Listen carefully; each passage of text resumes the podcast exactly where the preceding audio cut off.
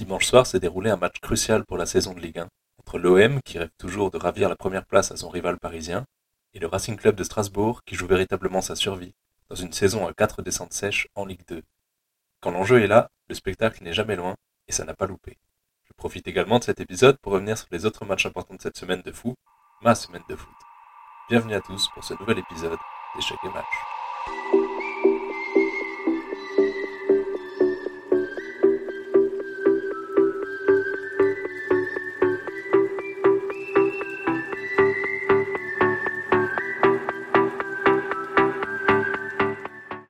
Dimanche soir, je voulais tranquillement rentrer de la gare, mais il y avait ce match que je voulais absolument suivre, OM Racing, car j'étais persuadé que Strasbourg avait les armes pour faire douter le dauphin du championnat.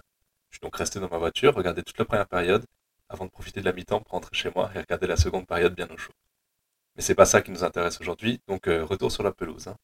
En termes de composition, Marseille s'est présenté comme d'habitude en 3-4-2, 3-4-2-1, avec pour seul fait marquant la titularisation de Malinowski à la place de Gendouzi. En face, Strasbourg alignait également une défense à 3, mais en 3-5-2, avec Sels dans les buts, Gilbert, Djikou et Niamsi en défense, Delaine et Dagba en piston gauche et droit, et avec un, million à 3, un, pardon, un milieu à 3 bien campé par euh, Liénard, Aoulou et Sanson, qui pouvaient compter sur la paire Diallo et Gamero sur le front de l'attaque. Dès l'entame de jeu, Strasbourg a mis la pression sur un OM qui s'est montré assez fébrile. Il y a eu plusieurs 2 contre 2 à jouer pour Strasbourg, à cause du système de Tudor et de l'audace des Marseillais qui jouent haut, et donc laissent de l'espace en contre. Pourtant, cette grosse situation n'aboutissent jamais. C'est très frustrant. À la 29e, Diallo a même un 1 contre 1 à jouer face à Ballardi, qui fait faute, annihilation d'occasion de but, carton rouge logique. À partir de là, je me dis que c'est bon, Strasbourg dominé à 11 contre 11, donc en supériorité numérique, ça devrait être du gâteau. Tu parles, je suis resté longtemps sur ma faim. Les Alsaciens ont pu enchaîner des séquences de 4 minutes de possession, mais en vain, car Rongier a très bien assuré l'intérim en défense, évitant à Tudor un changement prématuré dans le match. Les Marseillais ont même quelques bons coups à jouer, et on les sent même plus dangereux que le Racing. Franchement, c'est fou. En deuxième mi-temps, l'OM parvient même à renverser la vapeur, contre toute attente. Sur un coup franc excentré, Mbemba profite du contre favorable laissé par Sels, qui avait stoppé la première frappe. Le défenseur marseillais la met tranquillement au fond. Décidément, le quart d'heure d'après mi-temps est toujours le temps fort, le, le plus fort de l'OM. Et ça continue à pousser. Les Marseillais jouent tous les coups à fond, et on ne voit même plus qu'ils sont seulement 10 sur le terrain. Franchement, je suis dépité faut attendre la 67e et une bonne occasion de Persic au premier poteau pour revoir Strasbourg apporter un peu de danger. Mais à la 76e minute, le cauchemar continue. Penalty sifflé en faveur des Marseillais, transformé par Alexis Sanchez. C'est terrible. Strasbourg, pourtant dominateur, en première mi-temps, perd tous ses moyens. La défense est très fébrile, commet des fautes bêtes qui amènent à des coups francs dangereux, le milieu n'arrive plus à se tourner vers l'avant. Et là, au milieu de la nuit, une lumière. Dans les cinq dernières minutes, Strasbourg se relance fort et enchaîne plusieurs corners d'affilée, et ça finit par payer avec une reprise d'Aoulou qui file droit dans les buts. Et là, en 1 minute et 24 secondes, Aoulou rempile sur une frappe de loin de l'extérieur du pied. Oh lolo, quel doublé Pour être honnête, j'ai même pas vu le deuxième but en direct, j'étais encore en train de prendre des notes sur le premier. Ça rappelle des douloureux souvenirs avec Benzema face au PSG l'an dernier. En tout cas, le vélodrome est climatisé. Strasbourg continue à pousser. Aoulou est même à 2 cm de marquer un, de marquer un triplé historique et Paul Lopez arrête sa frappe. Ça reste une très belle opération pour les Alsaciens, qui repartent du Vélodrome avec un précieux point, même si on n'oublie pas la première période qui aurait pu donner beaucoup plus, et peut-être même une victoire à ramener à la maison.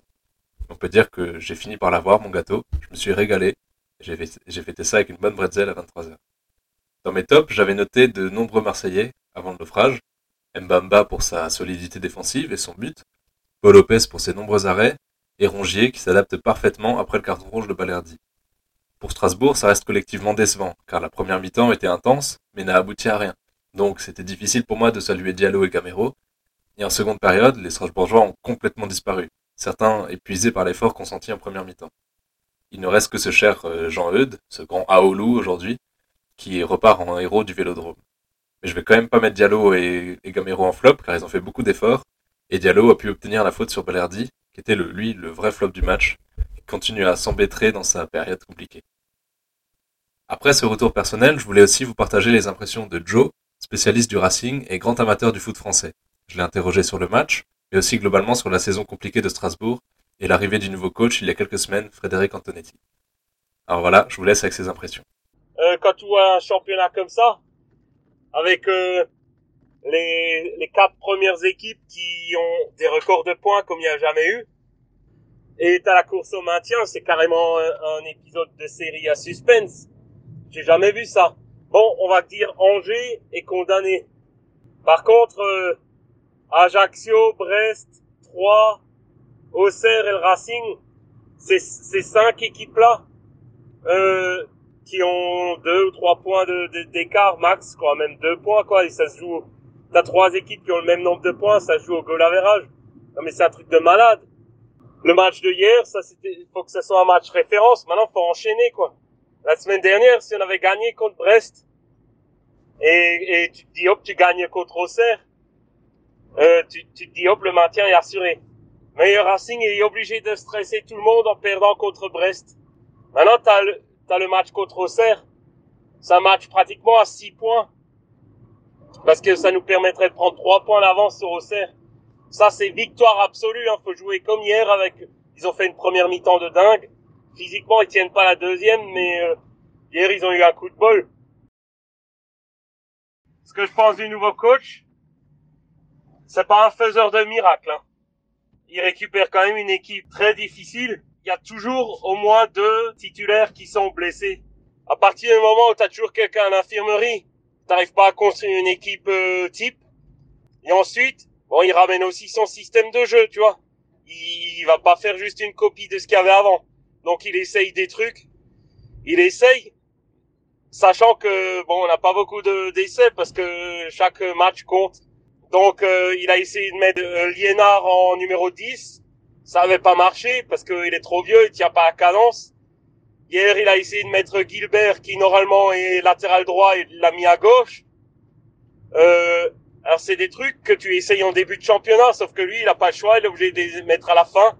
Et le temps qu'il trouve ses marques, ça, ça, ça marche pas toujours. Par contre, euh, euh, il, y a une bonne utilisation de, de, de la colonne vertébrale, donc euh, il met toujours Diallo titulaire, ce qui n'était pas le cas quand il y avait à York. Ensuite, t'as Diallo, en dessous t'as Sanson, qui a ramené l'expérience et que c'est quand même un, top joueur. Et après, euh, dans la colonne vertébrale, t'as Jiku, qui est le patron de la défense, et après t'as Matt qui est un top gardien. À partir du moment où il arrive à aligner au moins ces quatre, euh, ça laisse une stabilité à l'équipe. Ensuite, bon, ça n'a rien à voir avec le coach, mais le Racing, il a concédé son onzième penalty de la saison. Et la saison est pas encore finie. Hein. Mais c'est énorme. Il y a trop de fautes dans la surface. Bon, bref, revenons au coach. Moi, ce que j'aime bien dans le coach, c'est qu'il a ramené de l'intensité. Les deux coachs précédents, ils étaient vachement sur la technique et, euh, et pas sur le physique. Et euh, lui, il est, il est sa coach qui travaille beaucoup le physique. Ça soyait aux entraînements. Le problème, c'est que ça les booste, mais qu'une mi-temps. Et on a vu que on a une équipe qui est vieillissante et qui était en manque de rythme. Et du coup, euh, cette intensité de rythme, euh, bah, les, les joueurs, ils tiennent pas, ils tiennent pas un match complet. Et le problème, c'est que si tu rates ta mi-temps forte, la mi-temps faible, tu, tu fais que subir alors moi je mets, moi je mets le, match de hier comme euh, comme euh, un truc un peu exceptionnel avec du avec de beaucoup de chance parce que leur première mi-temps était bonne. Ils ont fait une très mauvaise deuxième mi-temps et ils ont juste marqué des buts que ils auraient pas marqué à un autre moment quoi. Donc c'est des buts de chance avec beaucoup de réussite. Mais leur mais, mais leur mi-temps forte c'était la première comme d'hab depuis qu'on y a euh, Antonetti. Et voilà, merci Joe pour cette analyse. Euh, on sent que tu suis le Racing euh, avec tout ton cœur. C'est super intéressant. Merci beaucoup. Ma semaine de foot s'est poursuivie avec le match retour entre les deux finalistes en Ligue des Champions la saison dernière, le Real et Liverpool.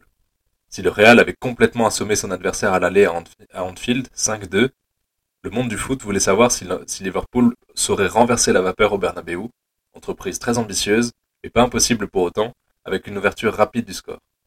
Les deux équipes avaient beaucoup à jouer, car elles sont dans le dur en championnat. Une qualification leur ferait beaucoup de bien, et le Real se devait de jouer le coup à fond et de ne pas se contenter de tenir les trois buts d'avance acquis au match aller. Alors pour ce match, euh, le Real s'est présenté avec un 4-3-3, avec euh, Nacho sur le côté gauche, et euh, à noter que Kamavinga a été préféré à Chouameni au milieu de terrain. Côté de Liverpool, en théorie c'est annoncé en 4-3-3, mais en vrai on avait plutôt affaire à un 4-2-4, avec euh, Gakpo, Darwin, Salah et Diogo Jota devant, en ligne d'attaque, avec certes Gakpo qui redescendait parfois pour, pour construire. Alors le match en lui-même, à la sixième minute, Rudiger laisse passer le ballon, Salah le rattrape, passe à Darwin Nunez qui frappe mais arrête Courtois. Alors là on se dit ok, peut-être que Liverpool peut le faire, mais le Real joue haut, il joue clairement pour gagner malgré les trois points d'avance. J'ai noté d'emblée une super entente entre Vinicius et KB9. alors donc le, Liverpool subit, mais sort très vite en contre. À la 19e, Kamavinga frappe de loin, bam, transversal. Franchement, je me dis, il y a plein d'enjeux, là ça, ça va marquer des buts dans ce match, ça va être formidable. Mais à la fin de la première mi-temps, si on pouvait faire un petit bilan, euh, le Liverpool avec son système en 4-2-4, euh, je trouve que c'était euh, difficile à défendre pour les Madrilènes, mais il y avait trop peu de solutions proposées dans l'entrejeu. alors ok, Gakpo descend, Trent Alexander-Arnold, qui est censé être latéral droit, monte dans l'axe pour essayer d'aider à la construction mais il y a trop peu de solutions, donc euh, le, jeu n'avance pas. Euh, et même, euh, par contre, en termes de défense, la prise à deux sur Vinicius par Trent Alexander-Arnold et Konaté était clairement nécessaire parce que Vinicius bouffe Trent Alexander-Arnold dans un contre un. mais du coup, voilà, il avait une bonne prise à deux. Et, et en attaque, on avait ok de, de, grosses occasions pour Liverpool, mais un gros courtois en face, donc impossible de marquer. Le Real, lui, est plutôt dans une grande sérénité avec euh, une aisance technique. Euh, et euh, à, ça, on ajoute des grands espaces, ça fait de, belles combinaisons. Soit entre le, donc le milieu de terrain, Kamavinga, Kroos, Modric, avec le duo Vinicius-Karim Benzema. mais on a quand même quelques prises de risque. On a des, passes risquées devant le but, quelques pertes de balles de Kamavinga qui auraient pu faire mal. en attaque, bon, de, grosses occasions, mais Liverpool tient. Et on se dit, presque que que le Real risque de, regretter certaines occasions. Euh, et au début de la deuxième mi-temps, 50, 53e minute, on a plein d'attaques rapides des deux côtés, euh, que ce soit Vinicius, euh, Karim Benzema d'un côté, voire Valverde, de l'autre Salah Nunez. donc là, ça, s'emballe, mais ça marche pas. Et ça marque d'aucun côté. Globalement, on a eu un match assez propre, du respect des deux côtés, peu de cartons. Et à partir de la 65e, l'intensité est redescendue. Alors peut-être une résignation de Liverpool. Il a fallu attendre la 77e pour avoir enfin la, délivrance, enfin un but dans ce match, avec une magnifique place, passe plein axe de Kamavinga pour Benzema à travers les lignes, qui contrôle en pivotant, passe pour Vinicius qui glisse, donc on se dit oula, dommage, mais réussit à passer à KB9 qui conclut devant le but vide. Franchement c'est presque un but gag, mais ça fait plaisir, juste de, voir un but euh, dans ce match qui commençait à s'endormir. Euh, donc bilan, on n'a jamais senti euh, Liverpool en passe de, renverser le match et euh, qui était finalement du coup pas un match, euh, un match trépidant. en termes de top, je voulais quand même nommer les deux gardiens qui ont quand même contribué à, éviter qu'il y, ait des buts des deux côtés. Konaté, je trouve, a fait un bon match défensif. Et du côté du, du Real, j'ai bien aimé le match de Nacho. Pourtant, je suis, suis pas un fan de Nacho, mais, mais franchement, il a, il a bien défendu. Il s'est projeté quand il fallait se projeter.